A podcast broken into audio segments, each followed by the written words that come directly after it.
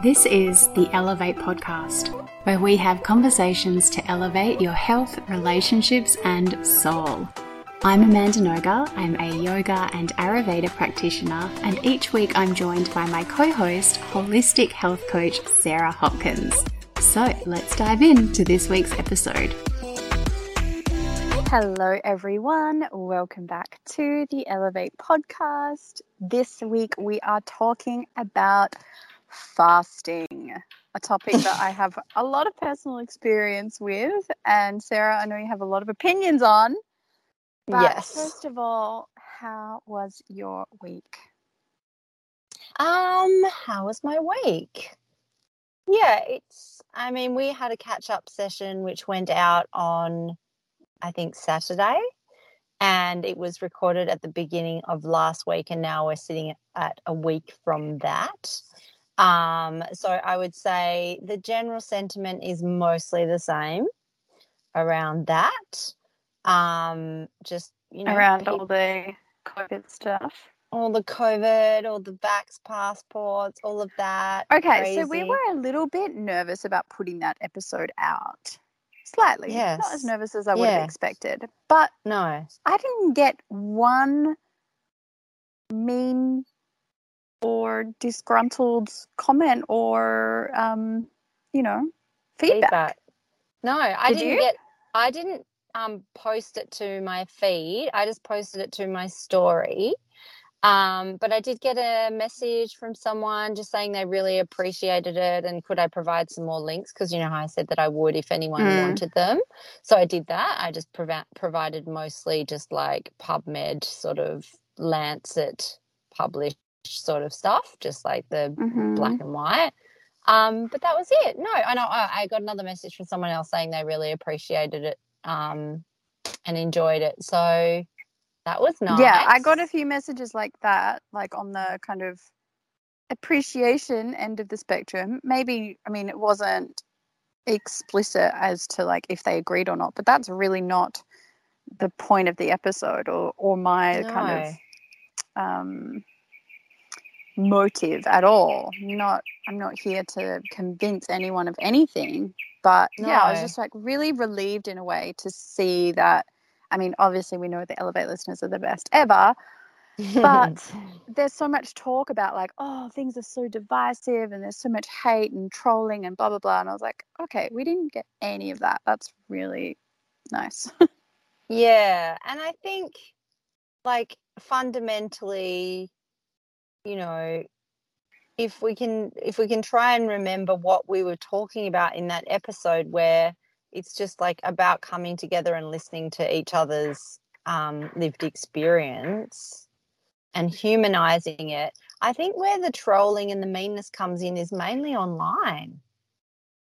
Like I know if I look through if I look through someone's comment, you know, if I if someone decides to speak their opinion either pro or anti or whatever, you know, if you scroll the comments, you're going to see some nasty shit um, or Mm. some judgmental stuff. But, you know, like most normal people are not going to say that stuff to your face. Yeah, because when there's a real established relationship with the other person, whether that's, you know, family member, a friend, a colleague, someone that you know in your real life community, there's so much more innate respect. Yes. But when someone is just a 2D image talking head online, there's no real relationship there. That's right. So I think I think if we can go into I mean we were just talking about this offline, so it seems like a nice little segue, but if we can you know keep connecting with people in person as much as we can, um, then we're probably gonna have you know a more fulfilling experience of this in inverted commas polarizing situation that we're living through. Totally. And something that I kind of realized over the weekend that I I really want to kind of commit to is I just had this moment of seeing the seeing through the illusion that we are divided and that we are polarized and I just see that is such a story that is being spun right now and it's mm. not the actual deep down truth. Like maybe yeah there's you know people's egos getting flared up and there's you know like we said there's trolling and there's blah blah blah divided sides all this sort of polarity. But we as humans our natural state our innate quality is connection and is unity and i'm just choosing now after like having this realization over the weekend i'm like i'm not buying into that story of division i'm choosing to remember that we are actually unified no matter what all this shit on the surface is. If we get down below all of this turbulence on the top of the water, underneath that is this like infinite reservoir of connection and of yeah unity. And we have to just remember that. Like this is such a brief moment in time and it's bringing up a lot of shit for a lot of people as it should because a lot of shit needs to be heard. seen and heard and understood and felt. We've been in numbness for so long and we were just talking like you said previously off air maybe we should have just pressed record right at the beginning of our conversation. But you know there's there's major grief being felt we're grieving for mm. so many different things and grieving for things that you know, have nothing to do with COVID, have maybe are things that are not even from this life. Like collectively, we are grieving, and that's good. Like one of the most impactful teachings that I've ever received in my life was or is this understanding of the cascade of emotions. And it's something that I teach a lot about in my online program and with my one on one mentees. But this cascade of emotion. I won't go into the full thing right now, but basically, we're going from a state of numbness, not feeling or denying our emotions, to grief, which is kind of like the bottom of the barrel. But the idea is we want to get to grief as quickly as possible. We want to move through all of these emotions of, you know, feeling the fear, feeling the pain, feeling the anger, and getting to the grief because underneath the grief, which is actually really necessary for us to feel as humans, is compassion. Grief unlocks compassion. And so, if we can genuinely allow ourselves to get to the grief, underneath that is gold, is the compassion, forgiveness, you know, these qualities that are innate to us as humans. Mm, I love that. I definitely have been grieving. so, you know, that's that that feels super appropriate for me right now. Mm. Yeah, I think it's valid, totally valid. I mean, I think, you know, the thing I was talking to my mum about this, and she was saying, this is like we haven't really experienced, our generation hasn't really experienced any sort of global cataclysmic event, right? like she was saying like they had the Vietnam War and obviously like Australian men were conscript- conscripted and obviously mm. um, you know our, our grandparents have had World War Two and you know prior to that whatever I feel so, like 9-11 was pretty cataclysmic yeah but I think yeah I agree but maybe not on this it's not as it's not as personal and it didn't affect us as directly it was very it was very directed towards just the US. Mm. Like we obviously we were affected by it from a terror mitigation and not being able to take more than a hundred meals onto a freaking yes, airplane. and being scared of terrorists. But apart from that, like you know, it, apparently it unified Americans like no other time, but it didn't do that like this has. You know, this is so. Mum was sort of saying this is your global crisis. Mm, this is our know? World War Two. Yeah. Um, I see that for sure. Yeah, because we do. I mean, we we have different pain points. A lot of us, like some people are separated from loved ones. Some people are affected by COVID. Some people are in absolute fear and panic about COVID. Other people are affected by the mandates. There's all these different pain points. Some points. people are in financial you know, Ruin. disarray. Yeah. Some people are. Many many people are in um, mental health crises. You know, Mhm. but it's a there is a unified experience of this global pandemic. Yeah, totally agree. I can see parallels in that for sure. And yeah, we're just in it right now. We're in we're in Kali Yuga. Like this is something that's kind of giving me comfort is this is all in the Vedas. This is kind of like predetermined in a way. This is known to be, yeah, what's known in the Vedas as Kali Yuga. It's the dark ages. When's This it going to end? Come on, open Well- those faders up and tell us now. Well, that's the thing. It's quite a long era. It's like hundreds of thousands of years. Oh God. Okay. What? So when we're did just it start? in it right now. We're in the soup. We're in the Yeah. like if we're like the little b- worm turning into a butterfly, we're just in our little soupy cocoon right now. Yeah. Totally. But anyway, we're here to talk about fasting. We are. That's enough of an update. Although, do you have any before we talk about fasting? Do you have any updates from Bali, or is is it have we covered it in the last seven days? Um, Well, something I did yesterday that I've actually been meaning to tell you, um, just directly, but I'll tell you now, is I have over the last year or so gotten into sugaring. Is that a thing in Okay. Australia yet? What the hell is that? Okay, it's it's like waxing but different. Sugaring is Wow. like they get this big ball of sugar, like melted sugar, and you rip off your hair. With sugar.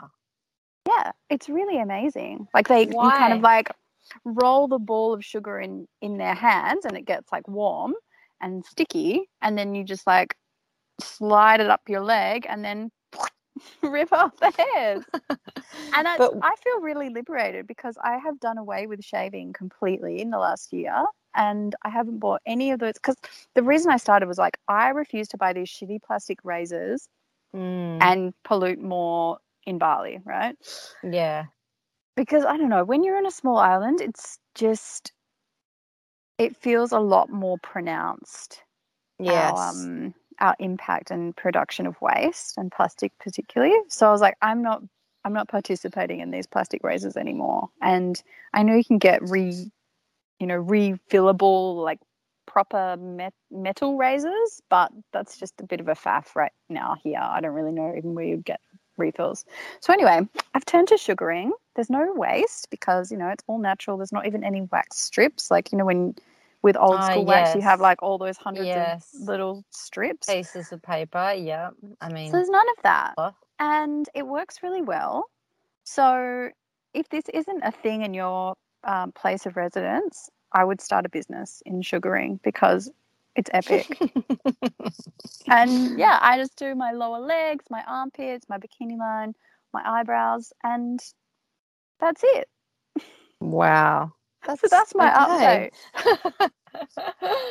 Love it. Um, I don't have anything else to update, I don't think, for this week. It's just been getting um, a little bit busier over here, I think, because the weather's warming up. So I've been seeing quite a few new clients. That's People are coming out of their hibernation. They're coming out. It's still cold, but um, I feel like people are starting to realize that the warm weather is imminent.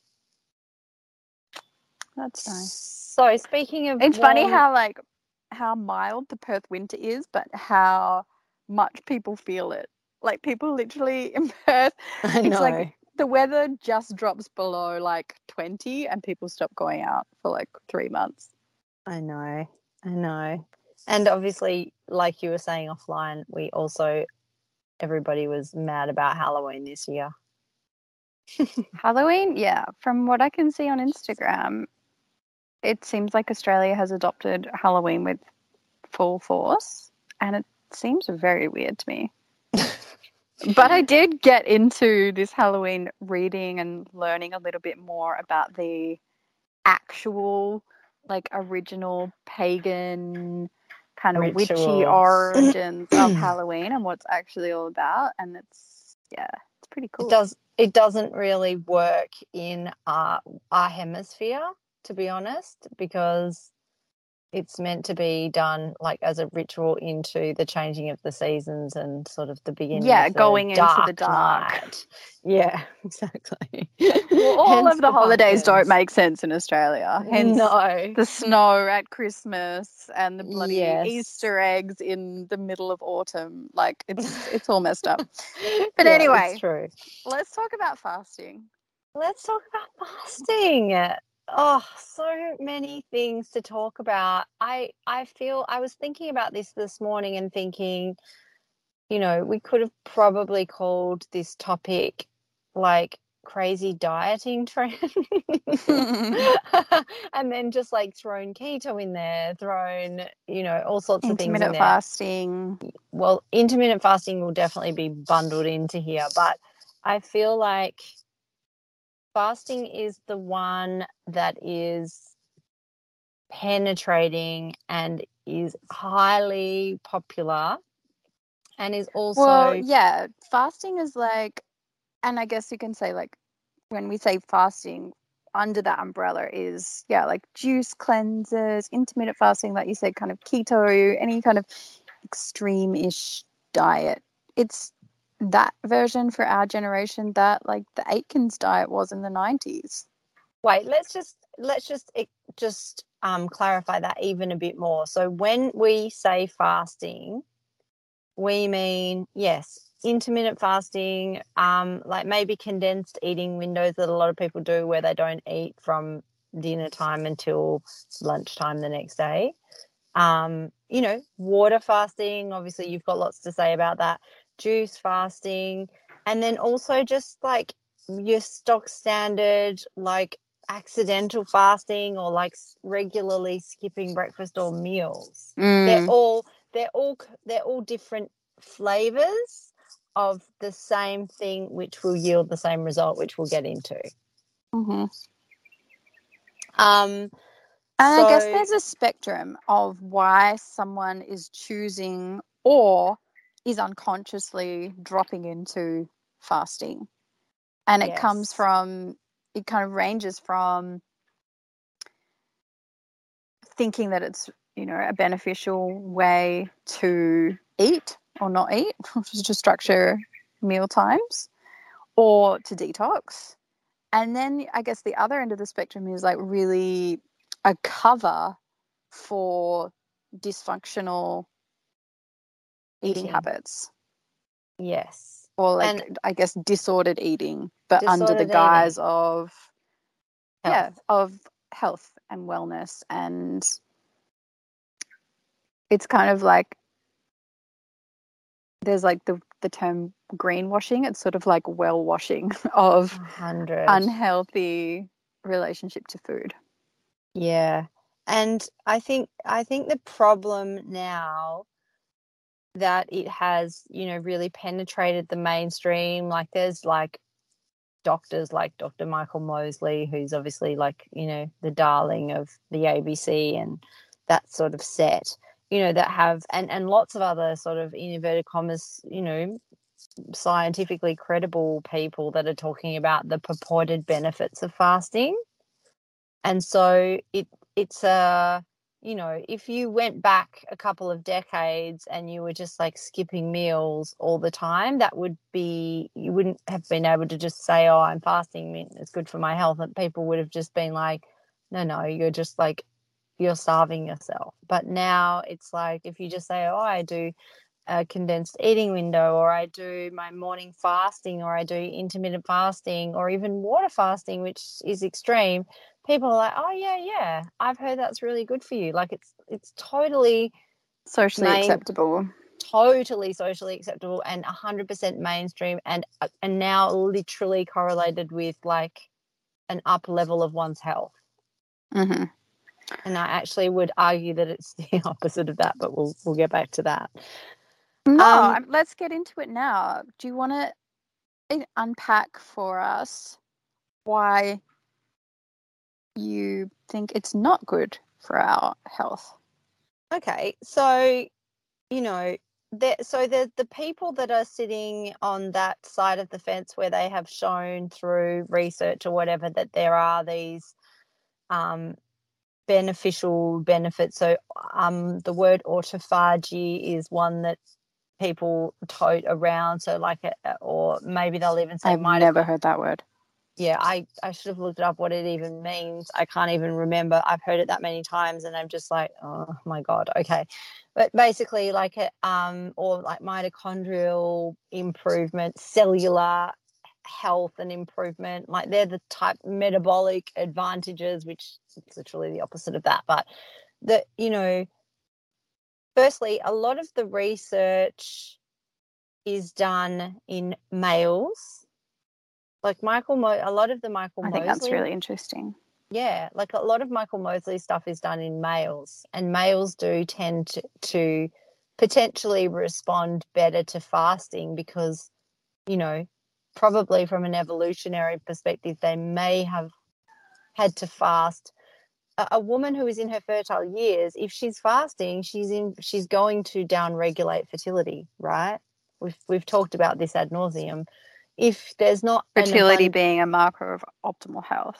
Yes. So if there's not an abundance of food and also an abundance of nutrients available mm-hmm. in the perceived external environment, so you know that the, the body's perceiving, you know, the the availability and type of food based on what it's being exposed to. So if there's not an abundance of food, then the body will uh, sort of dial down the the things that would make it optimal for conception because it's it's not there's not enough food for the mother let alone for her to carry a, a child so so that so a lot of the studies tend to be male focused which of course are going to give them a better result and but, a lot of the popular proponents of fasting and Amen. this like kind of extreme morning routine yes.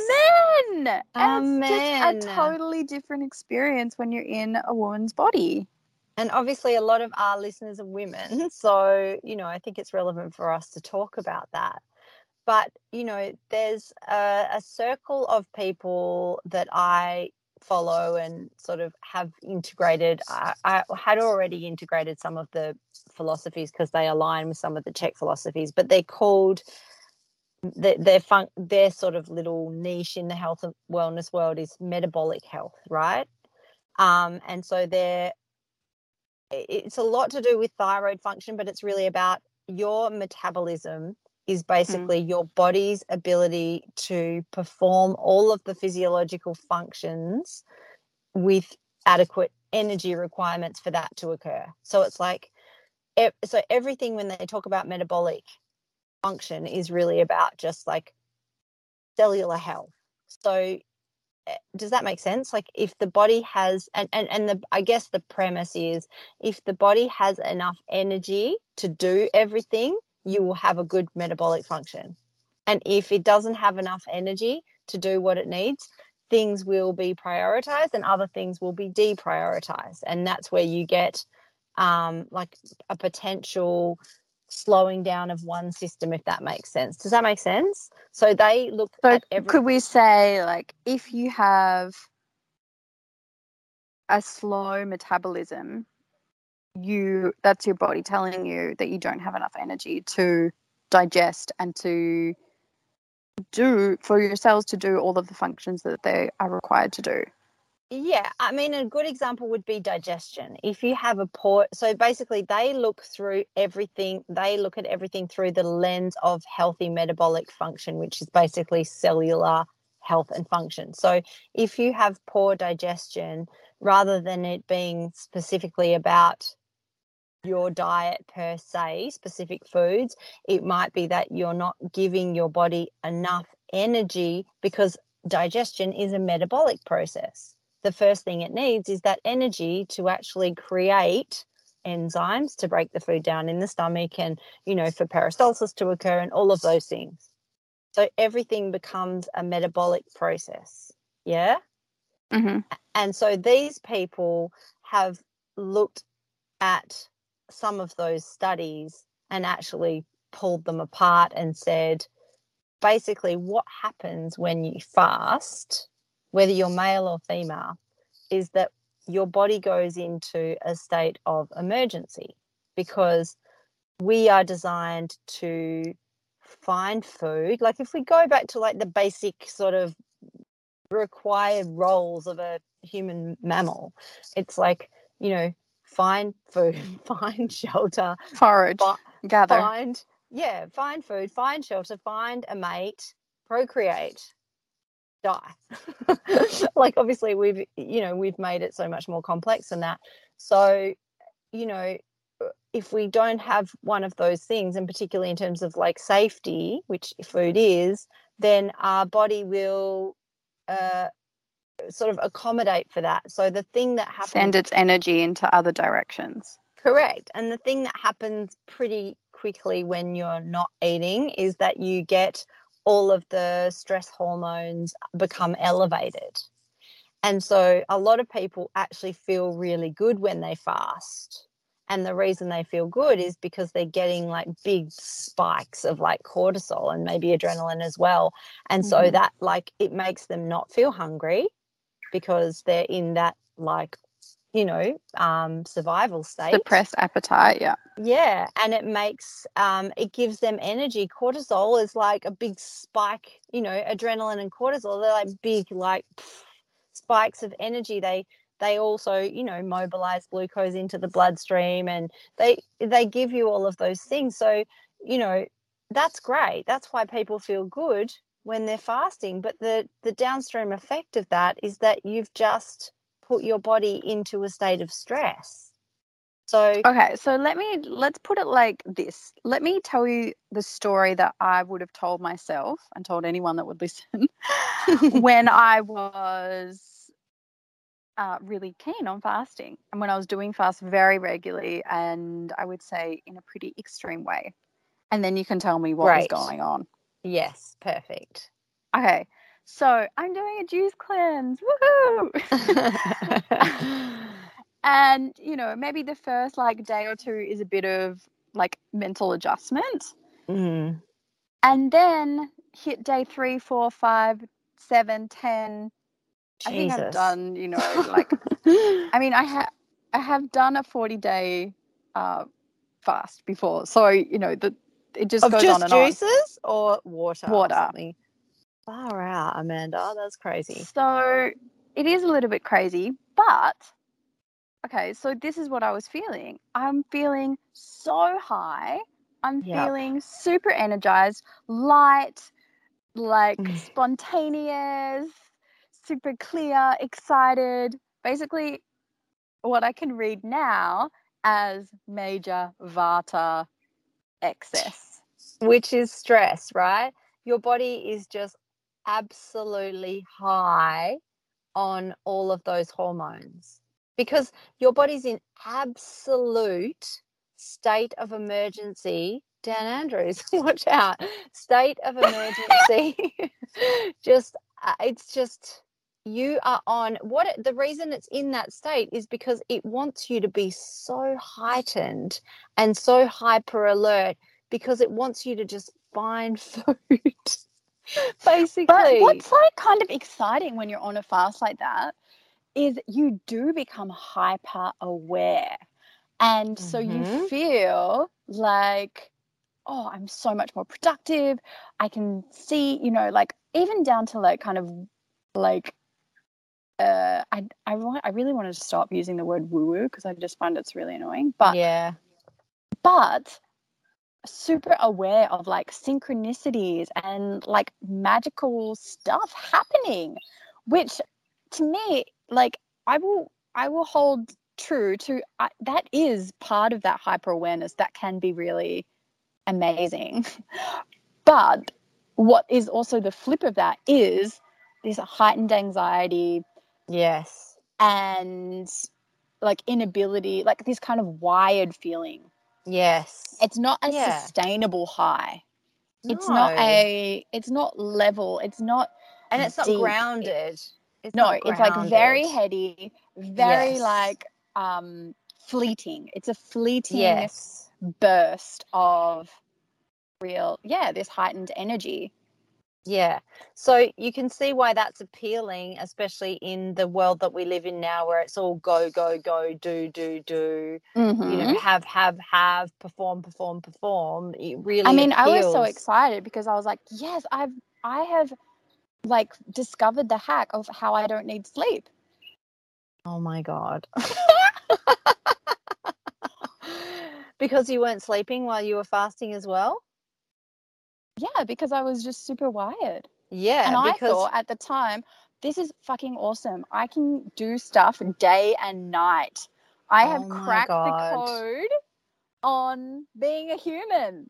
Oh my god, it's just it's so because I was going to say you know, I was wasn't sure what your experience was going to be like, but I was you know, if you were going to say you slept so well, you had these amazing days, you know, when you're when you're deprived of nutrients and your body is in absolute like flashing red light state of emergency, you're definitely not going to sleep. And you know sleep is a metabolic process again like it requires energy because sleep is an active process it's not passive you're not just resting unless you're like nearly dying your your body is you know doing a lot of work at the time that you sleep that's why sleep's so important. So like you're not going to sleep you're not even going to get that restorative um, physiological rest that you need because your body doesn't have the energy to do that. No. And I just to be clear, I'm totally on board with sleeping and eating now. yes i know But We I'm know just that. like highlighting the Yeah. story that I told myself and I I know a lot of other people. I mean, still a lot of people in the circles that I'm in. Do it. uh, Yeah, I was, I Yeah. was telling that story, and you know, I can see, I can, I can just relate very, very honestly and very clearly. Like, yeah, I was super creative, I was super in tune, all of those things. But at the end of the day, it wasn't sustainable. I was, and I think No. I was actually a very lucky person to be doing all these experiments on myself at such a young age and in, you know, pretty much like give or take perfect health. If I had had any kind of underlying or even, you know, chronic health thing going on at that time, I would have had a very, um, I would have got to the crash a lot quicker, I think. But because oh, I was, you know, pretty young and healthy, I, yeah, I kind of like got away with doing these crazy experiments on my body without there being a huge fallout. But I think for a lot of people, especially if I'd done it now, I would have a totally different experience. And I think And I also, think- like for you, like knowing your dosha, like your constitution, in for those that don't understand the doshas, which is probably no one that listens to us by now, but because of your kapha dosha, because of that really robust constitution, you also have I got away with it. yes, definitely, definitely. But you Mhm. know, um, And I it- can see in myself and I can see in people around me in my community that are really into fasting. Of course, here in Bali, everyone is, you know, into this sort of stuff. or but I can yes. recognize, yeah, I can really recognize like the high anxiety, the overwhelm, the inability to make decisions, the you know feeling um you know just totally flooded by emotions and you know that lack of resilience and lack of grounding ultimately that comes when we're doing these fasts. Yeah, and you know, like I'll often I was just thinking about this yesterday because um, you know, I'll often have clients maybe at the first appointment or so, uh, you know, will often come in and cry when we start talking about why you're here, you know, what are you wanting to work on and improve. And oftentimes they're they're doing these things and they're they're starving. well, they don't see that, but they have really um, low blood sugar and they haven't eaten and maybe they're in my office and it's 2 p.m. I think I had that yesterday Mhm. and they just actually hadn't eaten anything. And it's like, You know oh, when I've you're done that so many times. Well, let's just think about our kids for a minute, right? Like, how many times has Sage, and I know with Raphael a million, um, has Raph had a meltdown, like a full blown, just really irrational reaction to something, and then I've gone, oh wait, it's I'm been over four hours, and then you literally give him something to eat, Different and baby. just that is what's happening to Yeah. so many people and they're not even aware of it like even if they're just skipping breakfast you know i see so many people and they're just chronically anxious and um you know really stressed by everything and, and Yeah, and- and overwhelmed. yeah and and it's just that they're you know Hungry. skip, they're hungry if they just ate a beautiful breakfast when they woke up and and then stopped and had something four hours later and and and four hours after that they just would all of these seemingly gigantic issues that they that they're crippled by would disappear What do you say to someone who says, I'm not hungry in the morning? i say that um, that's because your stress hormones are ramping are ramped because you've you're in a habit of that and you need to um, start to eat and you'll find that you build your appetite back up and that means that you're not producing those stress hormones that are suppressing your appetite. Hmm So I mean, if- I've had this just recently, like in the last few months, of really not being hungry in the morning at all, and that's was um, in the lead up to me doing my panchakarma that I spoke about um, in our episode last week in the catch up, and I actually did a whole IGTV kind of recapping my panchakarma. If you want to go and hear more about it, but one of my things, one of the things that was um, I guess, upsetting me and like a sign to me of, okay, something is not right, some, there is an imbalance, was I was just so not hungry. I had no appetite. But within a few Mm. days of being at the Panchakarma place, center, suddenly I was hungry in the morning again because I, you know, had rejigged all of my eating patterns and also the stress hormones, like you said. I was actually by like I after doing my yoga practice, I was hungry at 8 a.m., which previously that was not the case at all. Like eating Yeah. food at 8 a.m. would have made me feel sick. sick. Yeah. So not feeling hungry or feeling nauseous are signs that your blood sugar is dysregulated and that you're running on stress hormones. And it's it's so unbelievably common for my clients. It's like it's so many people just are telling me that they're not hungry in the morning and so many people are skipping breakfast and to add insult to injury they're having a coffee. I know. That's it's all that they're like the perfect storm. And I I have done this for years. Really? Yes. That that is my like go-to default when I'm out of balance is that mode. Mm. not eating, I- dumping a coffee that basically suppresses the appetite even more. and increases the stress hormones even more. And the story I tell myself is, oh, I actually feel better after I've had a coffee. I feel more capable. I feel like, okay, I can do the day now. Yeah, of course you do, because you're running on adrenaline and cortisol. Of course, those those Mhm. hormones are awesome. They give you like it's not that different to like Dexies, Speed, Sudafed. Like it's the same feeling. You know, appe- appetite suppressant, loads of energy, but that can become uh, you know, uh, what's that like wired out. Sort of Yeah, it's tired and wired. Yes. It feels completely disconnected. It's just a heady, Yes. like everything above the heart is racing. And there's a total disconnect from the lower body and the ground. This is like how it feels for me. But when I'm in a more kind of healthy, balanced, sustainable flow of eating and you know energy and sleeping and all of that stuff, I feel this connected force of energy coming through my whole body that is so much more sustained and steady and powerful and enjoyable. It's not just like this, yeah, living from the head up. and like go go go go go, go like just going forward Yeah. a million miles an hour. It's like actually being grounded and present and embodied. Yes. Just Yeah. feels completely different.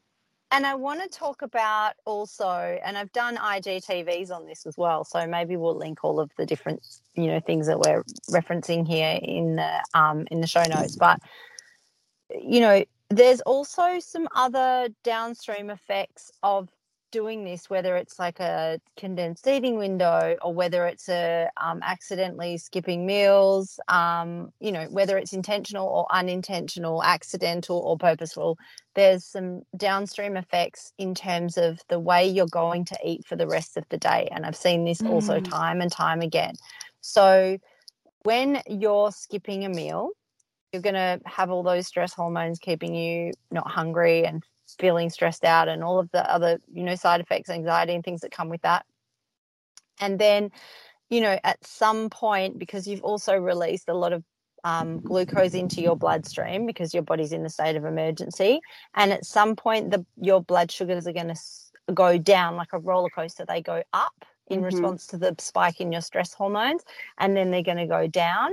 And then your body is literally going to say, "Hey, I need you to get some sugar ASAP because we've we're just dropping down to like bad levels." So, so many people, like literally hundreds of people that I've worked with, will say that they have uncontrollable sugar cravings and urges for, you know, and sugar and starchy foods, which, you know, starchy foods are Yeah. fine. I'm, I'm not belittling those or saying that they're not, but they will binge.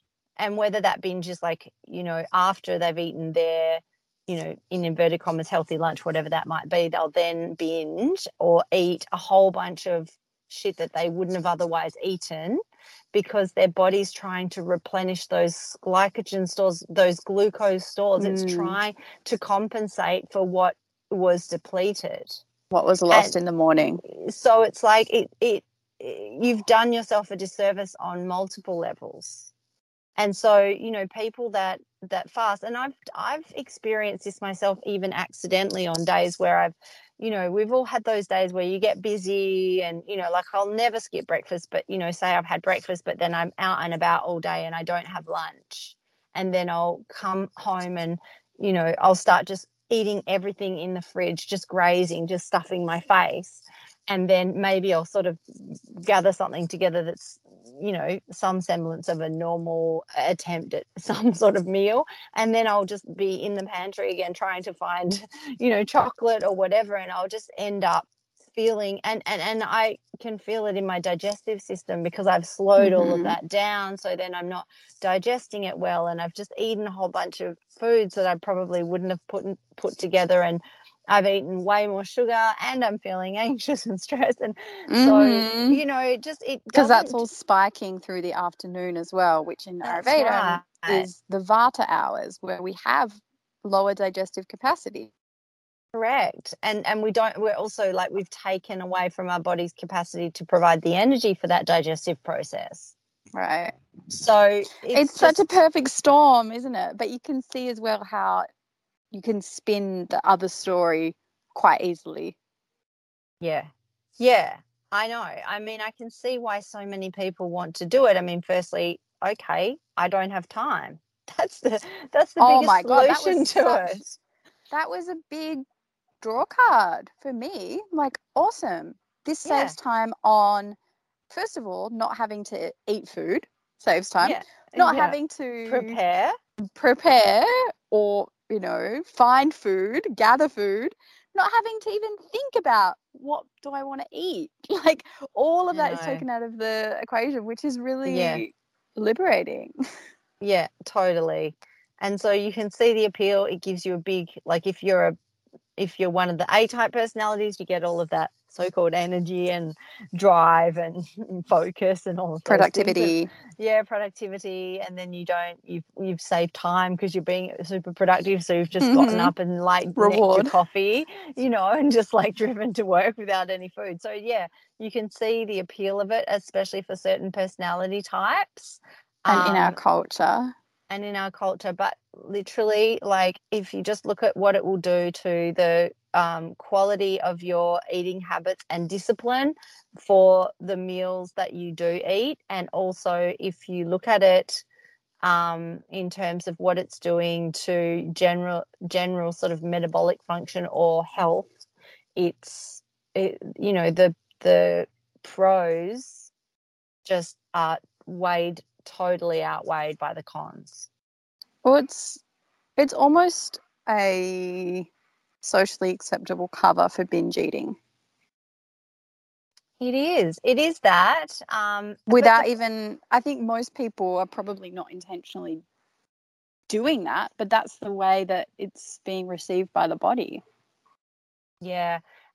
I mean, the other problem is that, you know, a lot for a lot of people are actually under consuming um, calories and so you have like your basal metabolic rate which you know obviously varies from person to person. You can easily look that up in a basal metabolic rate calculator. But you need a certain amount of calories to just perform physiological function. Like like i said sleeping walking around thinking uh, digesting food, um, eliminating that food, all of those things, um, you require energy for that. And so you need calories for that. And then on top of that, if you're exercising, if you're, you know, doing other things that are, you know, breastfeeding, mentally demanding, yes, breastfeeding, just living life, if you're active, you need more than that. And so if you're eating in a condensed window or you're skipping one or two meals a day, your ability to actually fulfill those caloric requirements is way harder and pretty much impossible.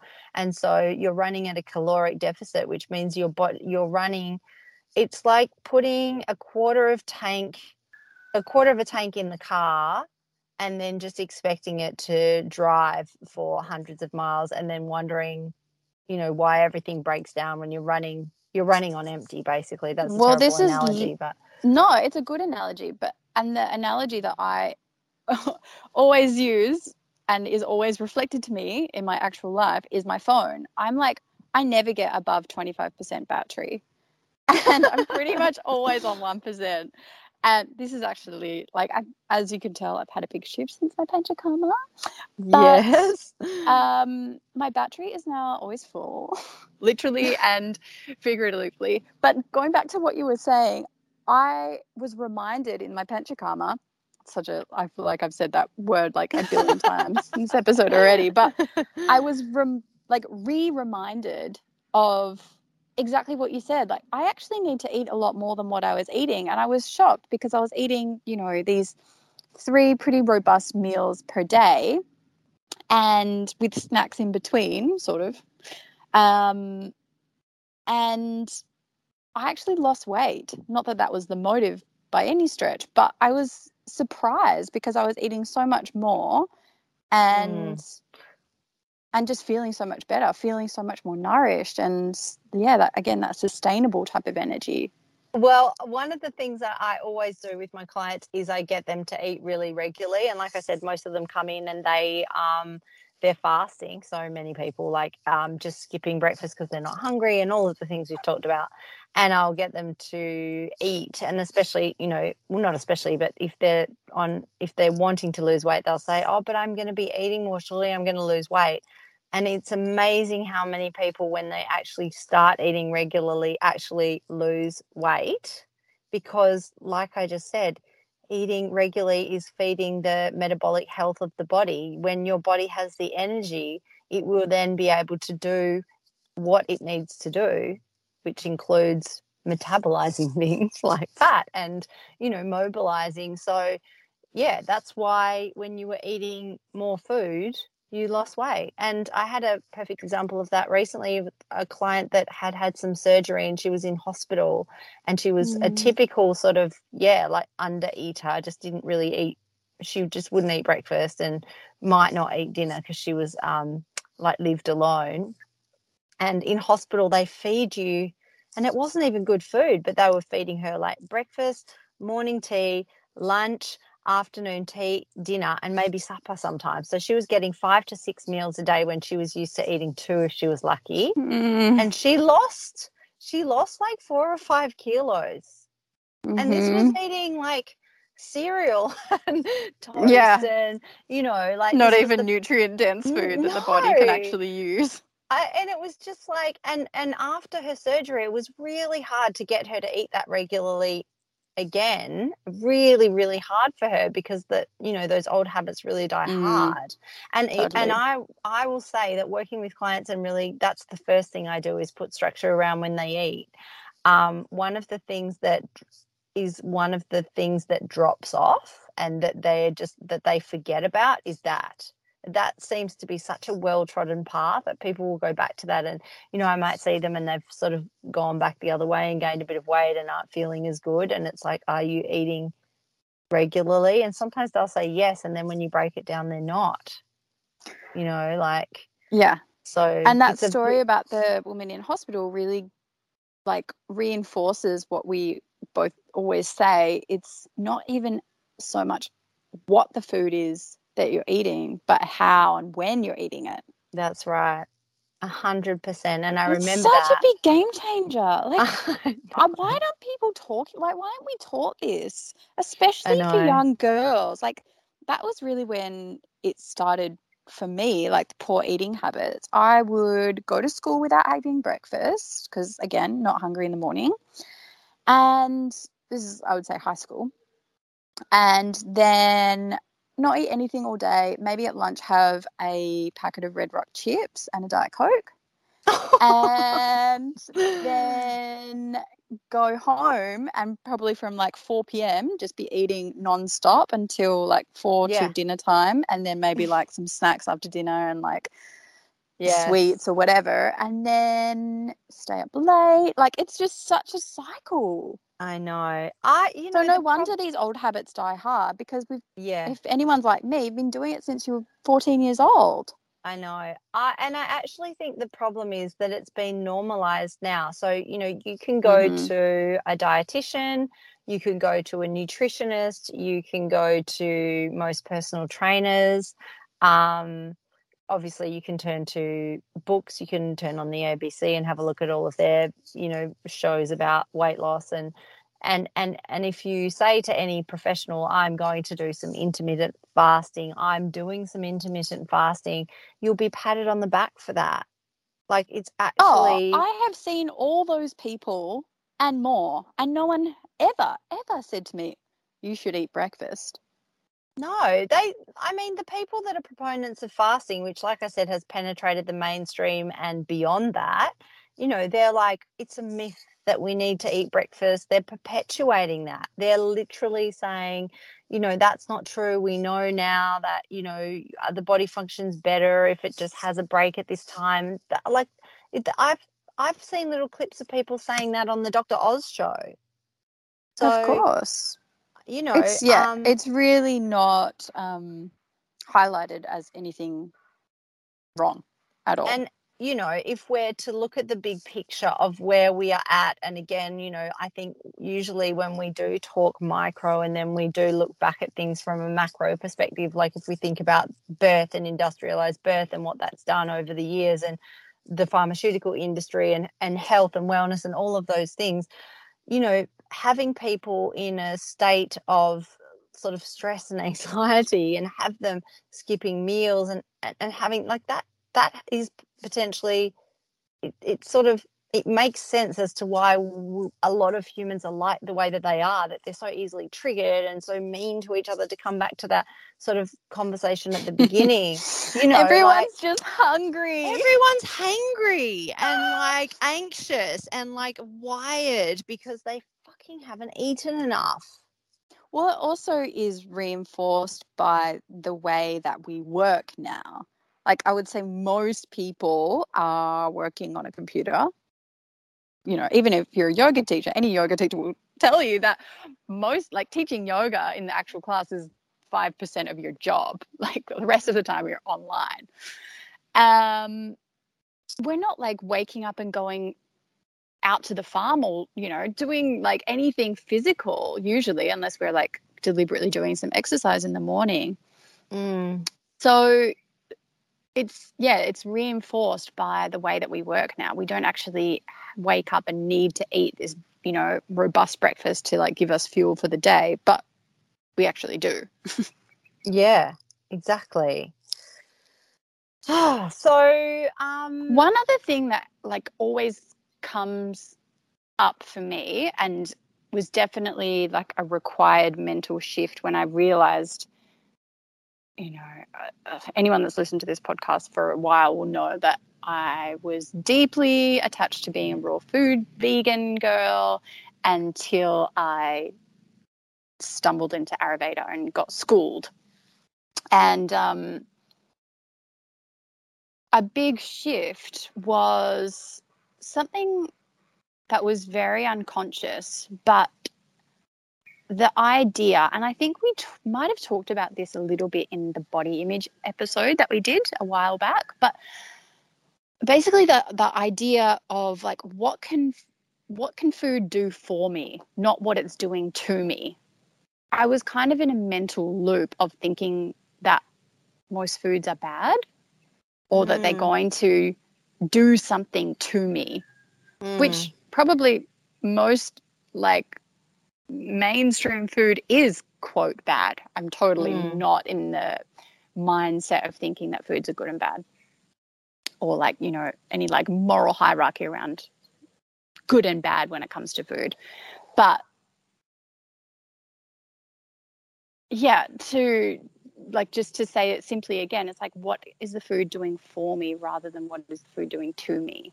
And it's like almost this being a victim to oh, this food makes me feel like this, this food makes me feel like this, whatever.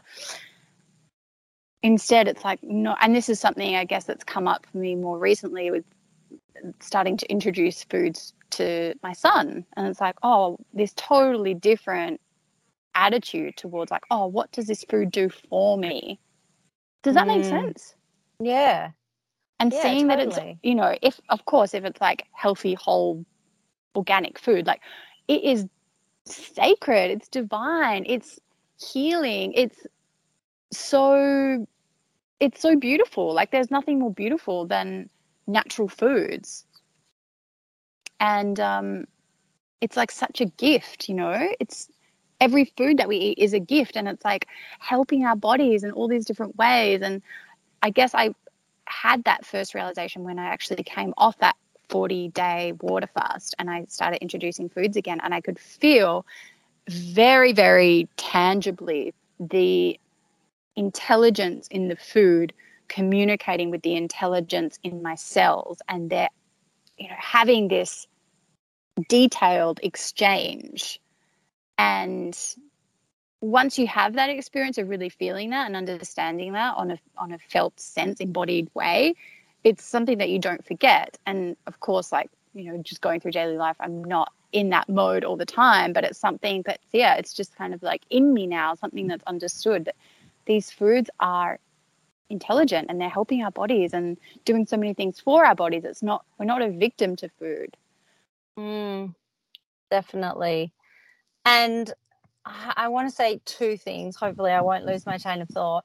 Um, the first one is you know, very quickly, like from a digestive perspective, I can also see why a lot of people get attracted into fasting if they've got a lot of chronic digestive issues going on.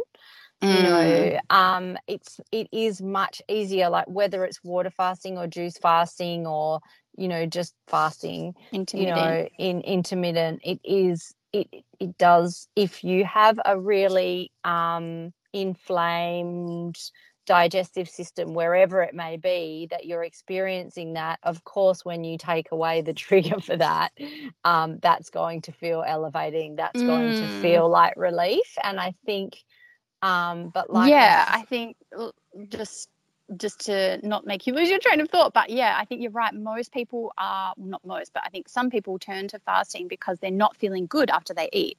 That's right. And i think that you know again to come back to some original thoughts around that that we've already that I've already articulated is that you're actually making things worse. It's it's going to create it's a bit like and I think this was my second point anyway um, that you know, when you remove an entire macronutrient group, which is also a form of fasting. So if you're removing carbohydrates, which is probably the most common one to remove, that can that pretty much has exactly the same effect.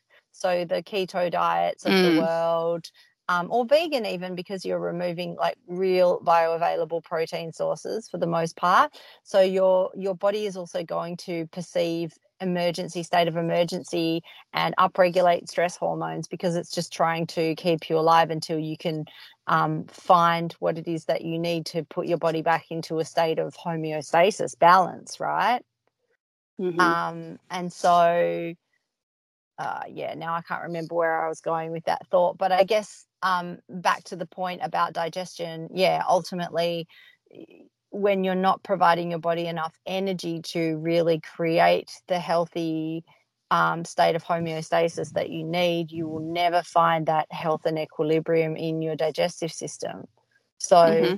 and the same can be said about you know, like de- depriving yourself of, of an entire macronutrient group, let's just use carbohydrates again as the example, you know, your body needs glucose, it needs that macronutrient, it needs carbohydrates. If you don't give it to it, um, again, you'll see those downstream effects that we've already talked about. Mm-hmm. Yeah, I think what you were saying kind of ties into what I was saying as well. Like, if you're eating and you're not feeling good after a meal, it kind of ties into that oh, what is this food doing to me? And it's mm-hmm. almost like a, a negative, like reinforcement loop that we get into of thinking that the food is bad or, you know, the way that we feel is bad after we eat or whatever but actually what that's highlighting is yeah something is up with our digestion whether that's there's inflammation too much fire or if there's not enough fire if we've got you know low agni meaning like excess kapha or excess vata and then we see just to tie it back to fasting i can see in myself and in many many people i know that when we are in that fasting state yeah, we see all of these um, imbalances just get heightened. And I just feel like it's something that I certainly wasn't taught or told.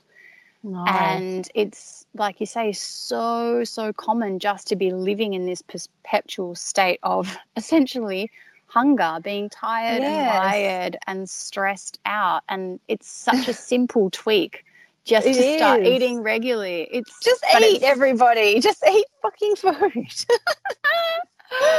but it, it is it does run deeper than that because well, like I, I said in my little like epiphany that I that I had was like it's actually healing our relationship to food on a deep yeah. level and whether yes. that's you know what we've inherited from our culture and society, whether it's tied to body image, whether it's tied to the way that our mothers related to food, whatever it's come from, it does run deep. And there, I, yeah, I think I talked about this book in the body image episode, but there's an amazing book, um, Women, Food, and God. And for women, our relationship to food is is fraught and just to like tie it back even more like philosophically it's really our relationship to the feminine and to mother earth like if we if we see that food and really fruits and vegetables are the are the fruit of the earth are the abundance the gifts from mother nature from mother earth. It's almost like a representation of taking the feminine into ourselves and being able to receive being mm. receptive.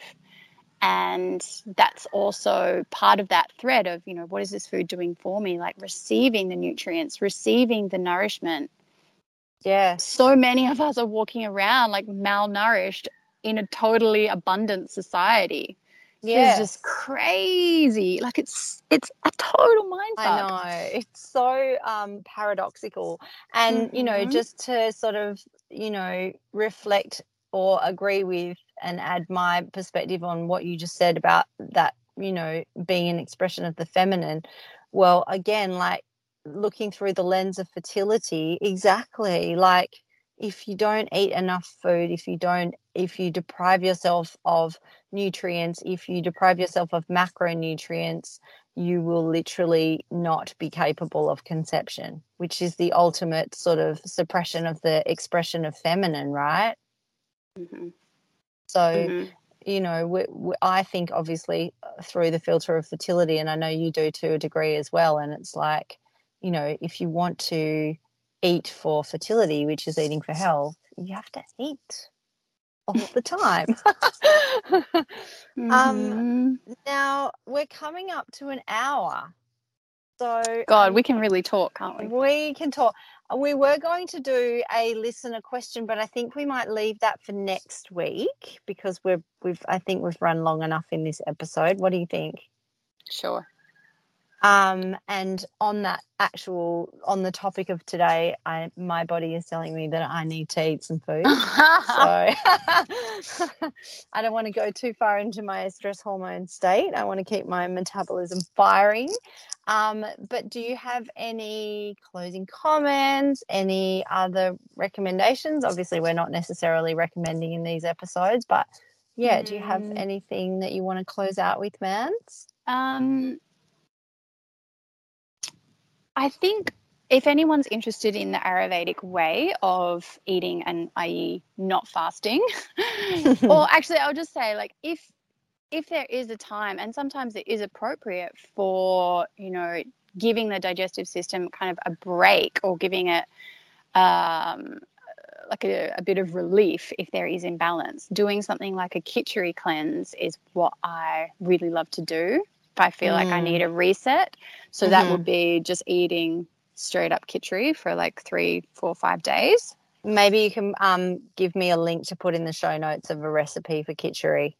Yeah, we can do that. And I was going to say, if anyone's interested to learn a bit more, definitely go and watch my IGTV that I did recently Yes. about my panchakarma because I go into lots about food there.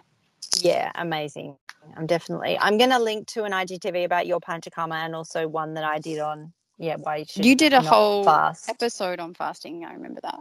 Yes, exactly. So we will link those in the show notes. And just a reminder to everyone that's listening to this hot off the press to jump on to the Elevate podcast, which is the underscore elevate underscore podcast IG, Instagram, and um, just DM us and send us any questions that you would like us to answer in upcoming episodes.